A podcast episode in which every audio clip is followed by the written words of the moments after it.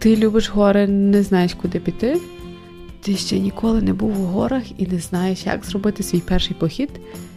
Ти мрієш ходити в гори?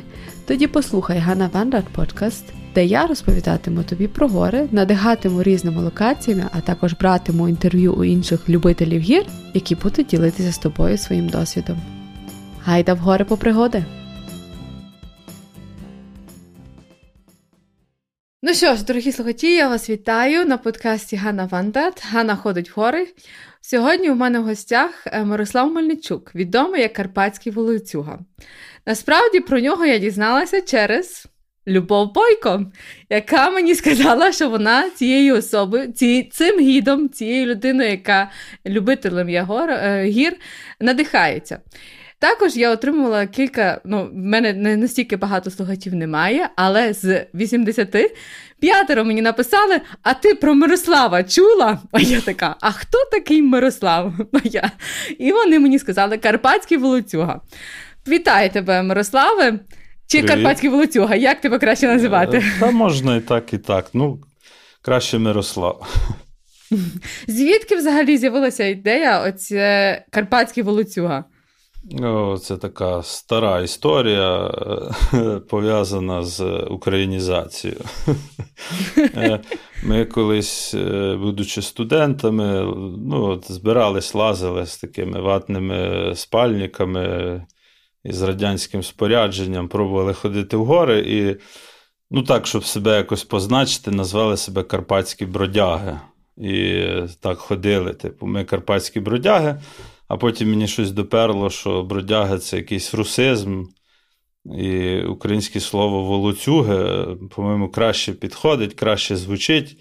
І десь там, в далекому, не знаю, ще 12-му році я зробив ВКонтакті е, групу Карпатські волоцюги і постив туди різні фоточки з Карпат, з наших походів. Так рідко, але якось та та група жила. А потім. Е, коли мене знайшов Телеграм, я думав, е, як зробити канал, то дійшли до того, що краще це має бути персонаж, і Карпатські волоцюги, Карпатський волоцюга як персонаж, просто от і ну, стало своєрідним мемом, правда, в вузьких колах. Зрозуміло. Локальний Але мем. Якщо... Карпатський волоцюга це яка команда? Це тільки ти, чи хтось є, хто тобі допомагає? Карпатський волоцюга первинно це я і моя дружина Неля. Це от я в сторіс, я там на, на фоні гір, а все, що mm-hmm. стосується. Розвитку бренду, позиціонування, інстаграм, постінгу, контент-планів і ще купи-купи всього SMM, чого я половину не розумію, то це Неля. Дружина. Це твоя дружина. Угу. Угу. Але давай почнемо спочатку. Звідки з'являє, з'явилася у тебе ця любов до гір? Ще з самого дитинства, чи тільки студентських, е, чи з студентського життя? Та з самого дитинства я, в принципі, народився і виріс. У мене, ну я не то, що прям на горі жив, але у мене з вікна дитячої вже було видно хребет там висотою під тисячу метрів. І ми часто туди, ну так, екскурсіями в школі, ну, як можна назвати часто, ну, ряди годи туди вибиралися. І батько в мене працював е, лісорубом, і малого завжди мене брав з собою на роботу. І там mm-hmm. така схема у нас була. Він, е, У них там ділянка лісу, вони працюють, а я, орієнтуючись на звук трактора, просто обходив гору кругом скільки міг відійти, так, щоб я чув трактор. І я так собі перші мої походи, оце такими. Ну, це не знаю, коректно, некоректно, їбенями, оцими глушиною є таке е, м'якше слово. Карпатська це твої глушина. були перші соло походи? Так, да, виходить, соло, ну вони дуже короткі, вони тривали кілька mm-hmm. годин. От. Я ем, гортала твою інстаграм-сторінку, дивилася в тебе також на Ютубі, в тебе є твій канал що ти все-таки ходиш досить часто в соло походи, особливо зимою. Чи буває тобі ем, ніяково зимою е, ходити самому? Насправді е, ідея зимових соло-походів доволі рання. Ну, верніше, не пізня, отак. Я не то мав Ну, тобто, взагалі, е, ну, соло це така суперечлива штука, тому що mm-hmm. там дуже багато чого пов'язано з безпекою, і це не та річ, яку хотілося би популяризувати, що це от прикольно і так далі. Це тут треба завжди наголошувати на тому, що це прямо от ти маєш добре розуміти, що що з тобою відбувається, що довкола тебе відбувається, і треба пройти певну еволюцію, щоб до цього дійти. Я перший раз ходив, я от вже не пам'ятаю, рік чи два тому восени і вибрав собі маршрут, такий, щоб не прям прям дичина. Я там буквально кожних два дні десь до села виходив. Так, з міркувань безпеки, тоді я собі от намітив і пішов. Пройшов 12 днів, і потім вже почав. 12 точи... днів ти був у соло поході? Так, так. Ну, це е, я там. Е, в деяких селах е, зупинявся, мене там приймали, я там два дні міг побути. Я не був обмежений у часі, в мене не було ніякого плану. Я просто пішов і думаю, от коли захочеться додому, тоді я і піду додому. І от поки ще зйомка йшла, от воно мене затягувало, і так я 12 днів е, проходив. А потім повернувся до цієї ідеї вже десь через рік. Оце знову ж таки, коли міжсезоння зимою особливо походів нема. Ну, є вони, але не так, скажімо, часто. І е, ти не можеш на місці сидіти. І я почав вигадувати собі, а звідти туди піти, звідти туди. І насправді. Е, основні е, зимові я прийшов цієї зими. Оце якраз є ще довге не опубліковане відео. Я перед два тижні перед початком війни був в Сараті і там пробув 9 днів. Ну, теж жив 5 днів місцевого, а 4 дні блукав сам. О, Так що так що це ідея нова, скажімо так, і, і для мене це нове.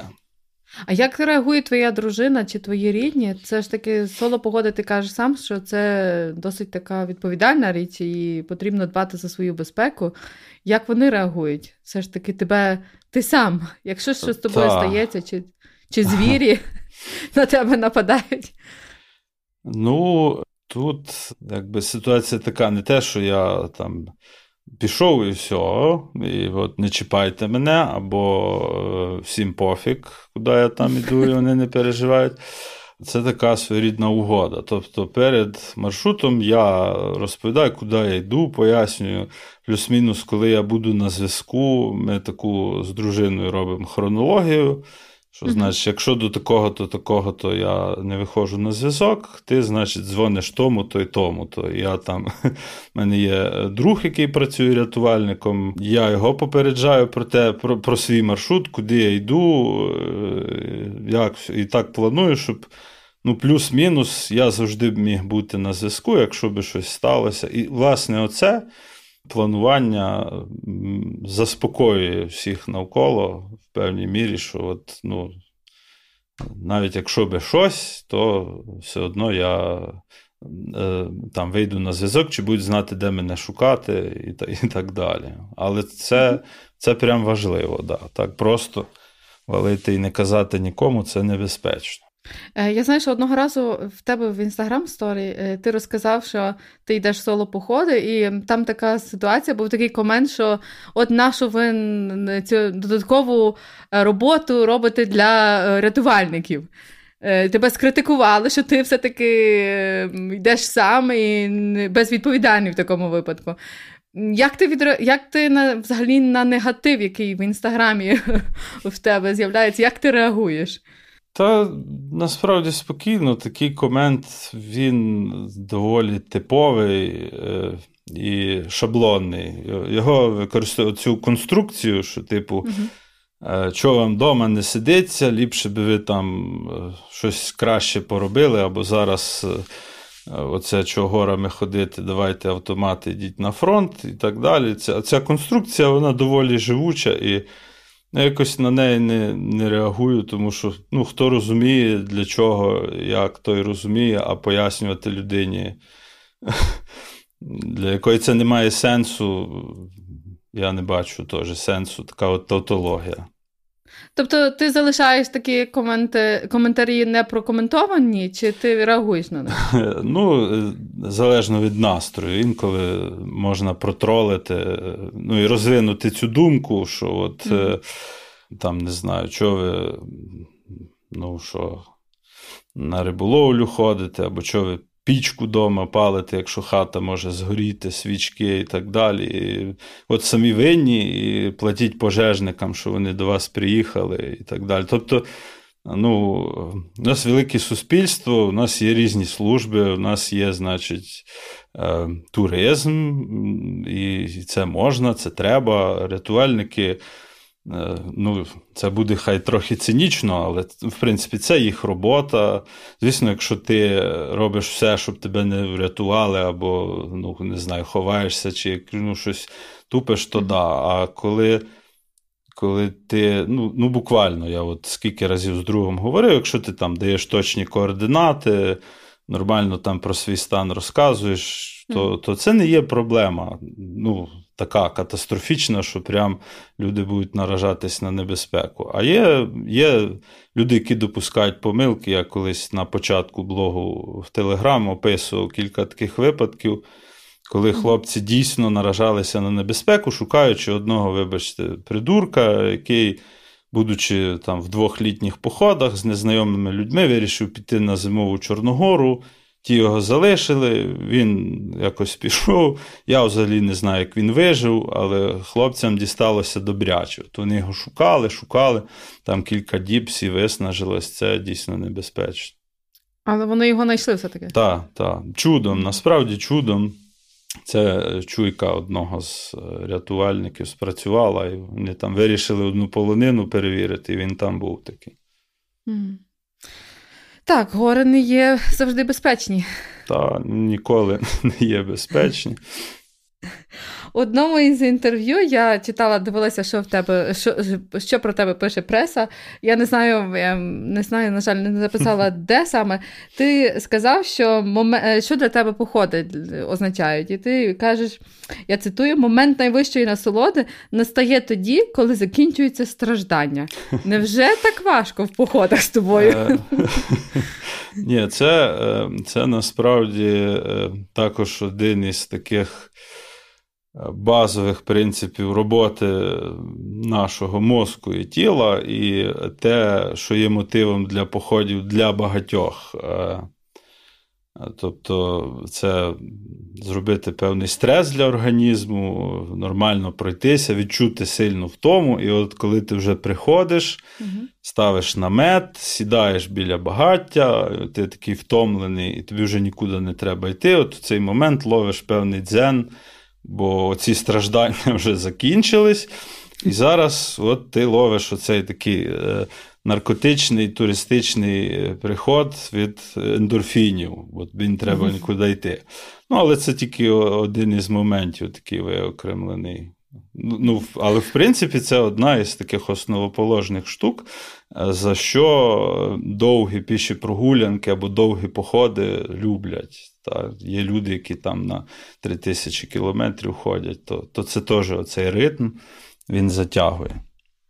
А скажіть, для тебе, наприклад, у поході, що найважливіше? Це якась вершина, це шлях до цієї вершини, чи ем, чи що для тебе є найважливішим? Чи чи ось цей момент, що я описувала? Момент кайфового страждання в наметі? Е, Це складне дуже питання. Е, що насправді найважливіше. Особисто я, для тебе. Я, Ні, я розумію. Е, от Кожного разу ти знаходиш у цих ем, тріпах, у цих вилазках якісь нові відтінки цього всього. І е, ну, зразу я би, може, там рік походивши, може би і сказав, що от, да, там найважливіше пройти, подивитись на краєвиди і так далі. Хоча я е, дуже люблю хейтити всю цю. Є такий е, штамп, е, конструкція, неймовірні краєвиди, що не залишать байдужими найвибагливішого мандрівника. Це якщо в Гуглі вбити цю фразу, багато хто з туристичних фірм в описах походів коротше, використовує. От. То е, для мене це певна новизна. Я в певний момент часу почав робити так звані таємні походи. Є когорта людей, які ходять зі мною вже не не один раз і не один рік. І от вони погоджуються на такий двіж, коли ми. Я навіть сам для себе задаю тільки старт маршруту і там приблизний фініш. А все, що між цим, ми експериментуємо, імпровізуємо в процесі. Якщо погода дозволяє, то ми там можемо спуститися в глушину лісу. Якщо йде сильний дощ, то ми там обходимо полонину. І це якби, ну, от відкриває нові фокуси, нові е, точки зору на, на Карпати, на Карпатський ліс, на полонини. Коли ти опиняєшся в місцях які, по суті, не є ходженими туристами. І оця новизна постійна, там, не знаю, нові види грибів, нові види рослин, новий відтінок неба з правильного фокусу. От коли ти їх знаходиш, от, от тоді похід кайфовий. Але чи бувало таке, що, наприклад, такими таємними походами хтось був незадоволений, критикував тебе?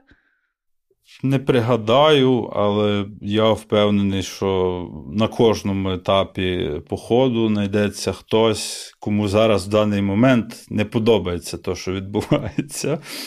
От, там... Як ти реагуєш тоді?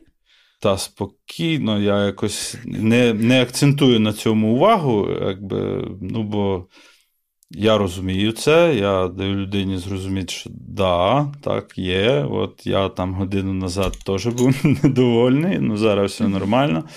І, Але постфактум, коли ти вже десь доходиш до фінішу, і там є невеличкий релакс і місце, де можна рефлекснути цю всю штуку, якийсь день посидіти то принаймні мені в очі ніхто не говорив, що от, ну, фуфло, більше не піду. Навпаки. Казали, о, круто. Я там плакала, е, от, бо, бо щось було не то. Але я тепер розумію, що я плакала не того, що гори, а того, що там щось друге. А зараз норм. Все, їдемо додому, буде кльово. Угу. Ти працюєш з людьми. Так. Ти робиш походи, напевно, я не знаю, коли в тебе буває, коли в тебе насправді сезон? Це, напевно, весною і літом. Так, ну теоретично, так, в цілому, він не закінчується. Кожен місяць є якісь івенти.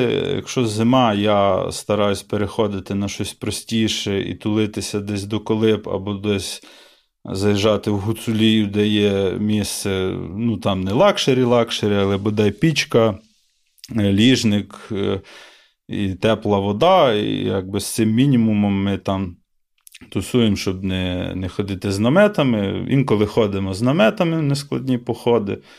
Щось посерйозніше, по типу Зимової Чорногори, то я ще не ризикую організовувати, тому що там надто велика відповідальність.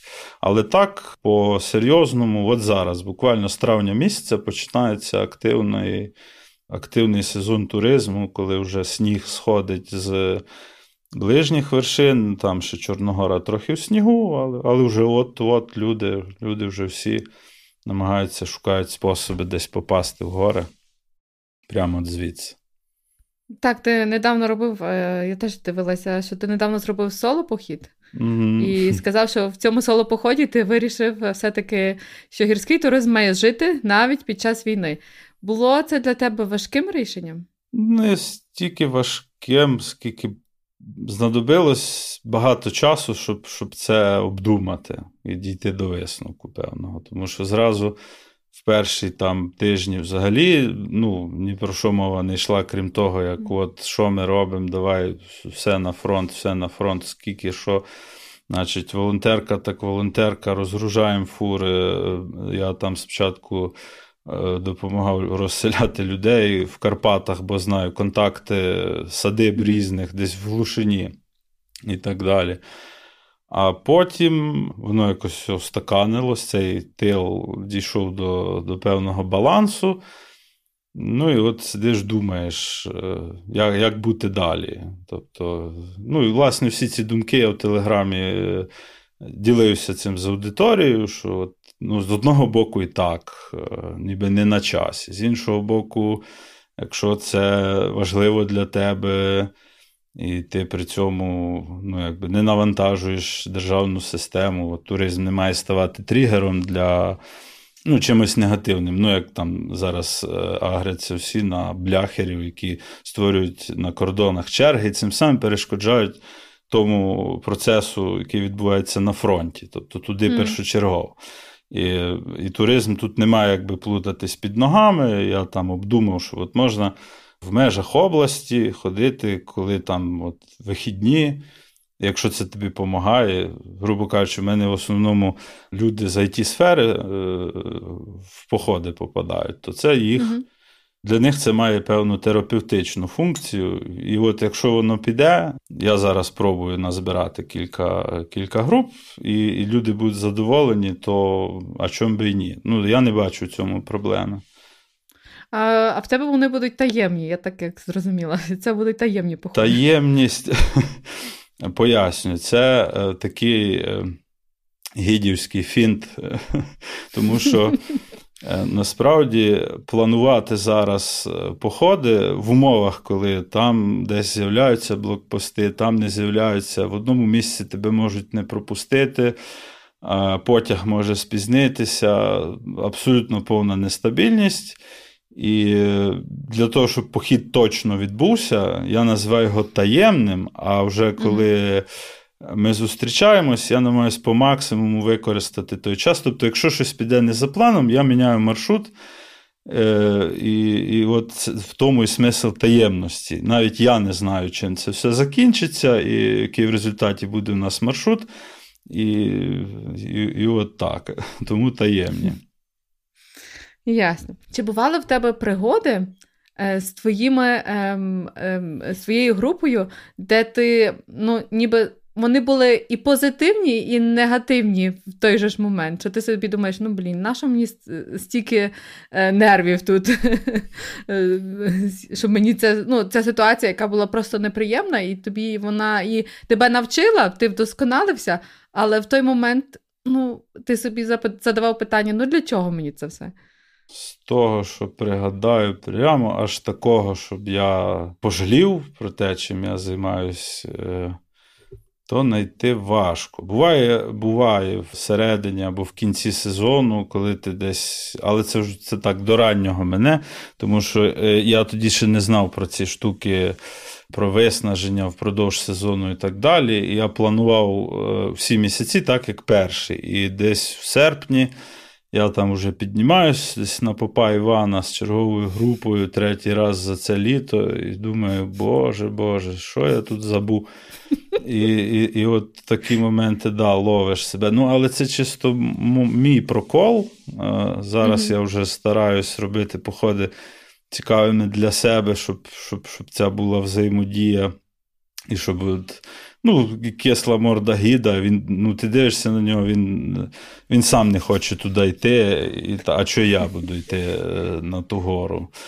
От. А так, щоб е, від людей неслося щось таке, то е, ну, тут теж досвід в тому сенсі, що гори людей гори людей провокують на емоції, це безумовно. І в підйомі, навіть коли мені хтось щось каже, що, типу, нафіга, і от як, і що, і я не піду. Е, то я це сприймаю просто як тимчасову слабкість, просто роблю такий здивований вигляд обличчя. І йдемо, йдемо, і потім ну, в результаті воно зазвичай проходить. Е, якщо мова йде про щось серйозне, не знаю, там травму або щось таке, ну, само собою, там вже процедура інша, залежно від конкретної ситуації може бути по-різному. Там Може хтось нас зачекати, або хтось е, сходить, або вся група сходить. Це вже все залежить від того, що, що конкретно є. Я читала в інтерв'ю, що насправді ти ну, навчання в тебе зовсім не пов'язане. Ти не вчив, е, ти не географ, як колись думали, що географи mm-hmm. стоять тоді гідами. Ти зовсім з іншої сфери. Ти вчився на філософському факультеті mm-hmm. і працював в університеті. Чи не жалкує, чи не жалієш, е, що змінив е, зовсім змінив професію? Я не вважаю, що я на 100% поміняв свою діяльність. Просто те, чим я займався в університеті, і те, чим я займаюся зараз, дуже-дуже схоже між собою, тільки з тим винятком, що в своїй справі і в цьому блозі набагато більше переваг, ніж в університеті. Я не жалію. А які переваги для тебе? мотивовані люди. Ну, тобто, давай будемо чесними, е, в університеті є відсоток людей, які сидять е, там для того, щоб. Ну, хто для чого? Хто, щоб знайти собі там дружину чи чоловіка, хто просто щоб десь пересидіти, щоб по вулицям не тинятися. Я не говорю про всіх, зрозуміло. Але але є відсоток таких, і от ця така дезмотивація, а я ще ж читав філософію, і угу. ти там приходиш умовно до географів, тих же, чи чи фізкультурників, чи математиків, і щось їм про Аристотеля розказуєш. І ну, якби я намагався я уявляю картину. Та, зробити це цікавим. Е, але все одно. І, А тут інша ситуація. Тобто тут я в постійній комунікації з людьми, я свого роду своїми походами роблю такі міні-перформанси. Кожен опис має якусь якусь таку свою цікавинку. Е, люди на це погоджуються, там того чекають, і ми от всі разом робимо антропологічне дослідження. Ми багато говоримо в походах на різні філософські теми. Одного разу навіть годину сперечалися про то, там, чи який переклад Гайдегера кращий. Ну, тобто і такі рівні дискусії інколи піднімаються, інколи простіше. Але в цілому, е, ну, інтелектуально uh все все прям супер. І мені здається, те, що я робив в університеті, е, проповідував в кавичках Е, філософію і те, що я роблю в походах, майже нічим не відрізняється. Ну, Тільки я знаю, тут уже бажаючи. Була... Угу. Я знаю, що в тебе була спроба також робити так звані філософські походи, чи чи я помиляюсь? Так, що було. Ти... І чому воно не зайшло?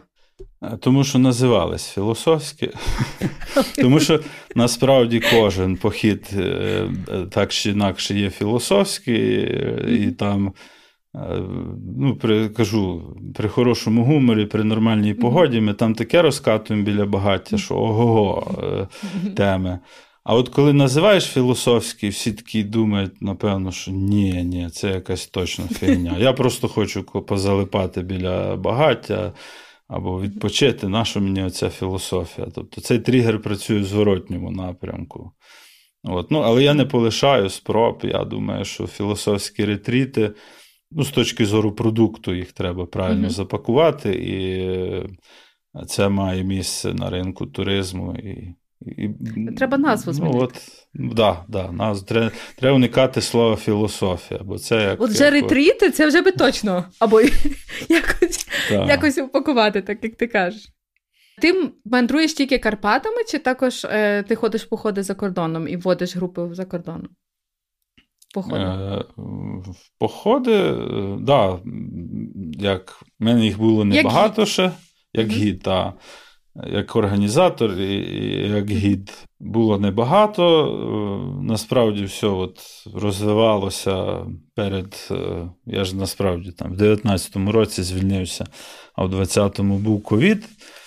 І у 20-му році ми там планували пройти Румунію кілька крутих маршрутів, а до цього їздили е, в короткі, нетривалі там 3-4 дні. Разів 4 ми їхали. Е, на Фегераш, на дорогу там і на uh-huh. на гору ці румунські. Це перше таке. А потім е, цього літа їздили в Албанію. Це був автотріп. Ми об'їздили всю Албанію, але я не можу ж без так, без гір. І ми включили підйом там на Майя Росі, без рюкзаків, але ми там нормально цілий день пройшлись по тим Альпам. І е, на Тенеріфе ми возили е, з дружиною групу у жовтні. Угу. То там так само є е, вулкан, але Ну, угу. Ми поки йдемо до того, але поки не робили оце піше сходження. Там Воно насправді дуже круте і цікаве, але на нього треба от заточених е, трекерів, таких, е, які будуть готові там сапати. Там Доволі доволі непросто на той вулкан піднятися, багато води з собою нести. Але ми туди піднімалися на підйомнику і трошки пішки. Тобто, всюди, де, куди ми їдемо, я шукаю угу. гори і якусь глушину. Ясно. Тобто, в тебе важливо в твоєму відпочинку, щоб це був активний відпочинок?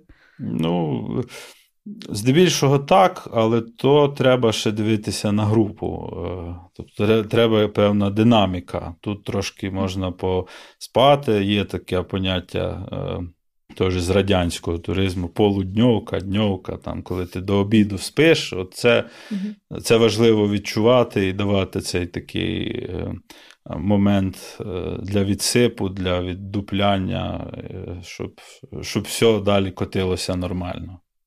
Угу. Як би ти себе охарактеризував як гід? Ти строгий? Абсолютно демократичний. Кожен може робити все, що йому замане. Анархіст, я б сказав навіть. Дуже, рідко. Е, я вже себе сам ловив на тому, а здебільшого то було несвідомо. Дуже рідко буває, коли ну, у нас так весело, все, демократія, демократія, але коли е, там прехмара, або ще щось, або якась складна перешкода, річка то мене переключає, я стаю там на 10 хвилин строгим, можу і матом послати, якщо хтось не не слухається, коли коли є реальна небезпека, а потім знову, ну, тобто, тільки за потреби я можу бути строгим. А так, ну, в нас же ж івент, ми відпочиваємо. Що мені, що ми тут маємо муштру влаштовувати, як солдати від години до години прийшли. Ну, коли вспіємо, тоді вспіємо. Ну, от так і йдемо. Ну, ясно, ти відрізняєшся. Я маю досвід. Е, я тут в університеті вчилася, і в університеті є організація, яка організовує також е, такі походи. То в нас було точно на годину треба було вставати о сьомій годині ранку, бо до пів дев'ятої був лише тільки сніданок.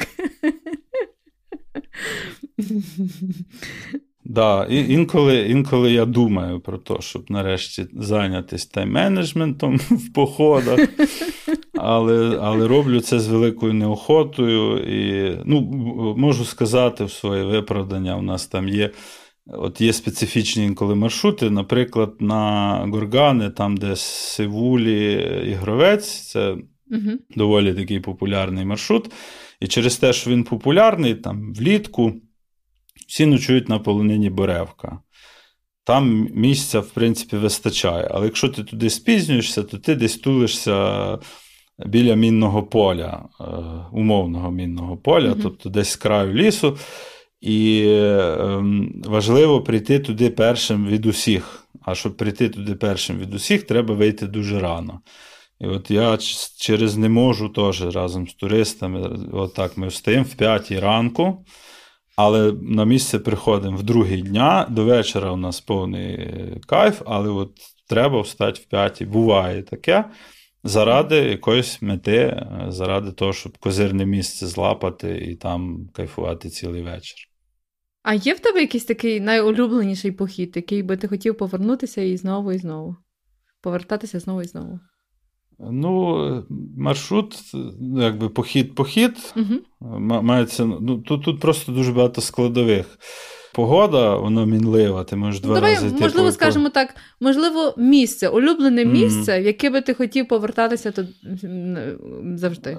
Це все, що довкола низини Чорного Черемоша, я маю на увазі від верхів'я, від Буркута і вверх до до самих витоків. Це Чевчен, е, Пнів'є, Гриняве і сама долина Чорного Черемоша від верхів'їв до Буркута. От Оце місце саме топ, мені здається, воно одно з найдикіших. Я, звісно, не всюди був. Все-таки угу. треба сказати, що, що, можливо, я для себе відкрив е, щось цікавіше, тому що в тих же горганах є дуже багато дичини. Але от угу. горгани такі прямо прямо дикі злі для мене якось виглядають. Ну, Там по-своєму кайфово, а тут більш розлого.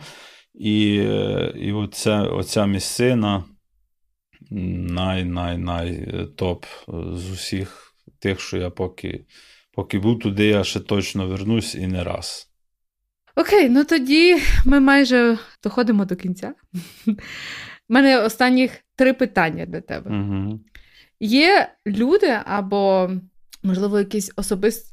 Особливі люди, особливі, напевно, люди, які тебе надихають. Хм. Хм. Не можу сходу навіть сказати. Mm-mm. З гірського Є... туризму. Є З якісь такі... Угу. Ну, чесно кажучи, ну, от образом таким самим, е, ну, що в десятку для мене, угу. це е, оцей. Зараз, дай Боже пам'яті, як же ж він. Фільм знятий в диких умовах. Це про а, хлопця, я який відправився на Аляску, і він загинув від е, отруєння ягодами. Там така історія. Є книга я про забув. це написана. Угу. Я забула сама, як його цей фільм називається. В диких умовах. Ну... І книга, і фільм, по-моєму, так вони називаються. От, от це. Цей формат туризму не у всьому, не на 100%, але в більшості оцей е, такий затятий мандрівник, затятий на всю голову. Тобто це те, що мандри мандри і життя вони не розривні. От Цей образ, напевно, найбільше резонує. Найбільше цим я надихаюсь. так. Угу. Які гори чи вершини хотів би ем, відвідати? Я, В мене пам'ять на вершини погана. Такий вже я є. Я трохи не те, щоб в контра йду. Я безмежно респектую всім альпіністам, хлопцям і дівчатам, які долають п'ятитисячники, семитисячники. Ну, нереально, я не не уявляю. Коротше, суперлюди. Але я я за траверси, всякі трекінги між горами і. Десь де, десь хочеться, але але так, щоб сильно себе не навантажувати. І От е, з перспективи, що я собі так думаю, куди б я з'їздив, як, якщо все буде ок, е, то це Альпи навколо Монблану. Е, все, що от, от швейцарські Альпи, австрійські Альпи, і оцей перешийок Піренеї, він здається, між Францією і Іспанією. Mm-hmm. От. І саме якісь трекінгові маршрути, тобто такі, які плюс-мінус на одному рівні, або з заходами в долину. Але отакі трекінгові Альпи. Я я ще ще йду туди. Я, Я думаю, що там дуже кльово має бути. Ну і останнє питання: якщо б не було гір, чим би займався Мирослав Мельничук? Крім філософії? Це дуже складне питання. Я я ніколи не думав про це, бо є гори. Ну, та на, Насправді, мені здається, е, оце життя воно настільки рандомне, і то, що я зараз гідом і, і в гори людей вожу, це така ну, свого роду випадковість, свого роду ні. Але чим я би міг займатися? Так, я колись бджоли тримав, у мене була пасіка, може був би пасічником, може не знаю, може алкоголіком би став. Хто його знає? Що б було зі мною, якби не було гір?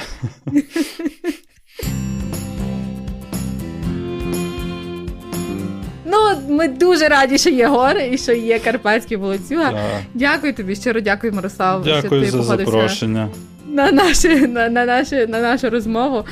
Ем, Усі лінки до твого інстаграму і та Ютубу я ем, буду напишу вам у шоу-нот. Дякую, Па-па. Дякую, дякую. Всім па-па.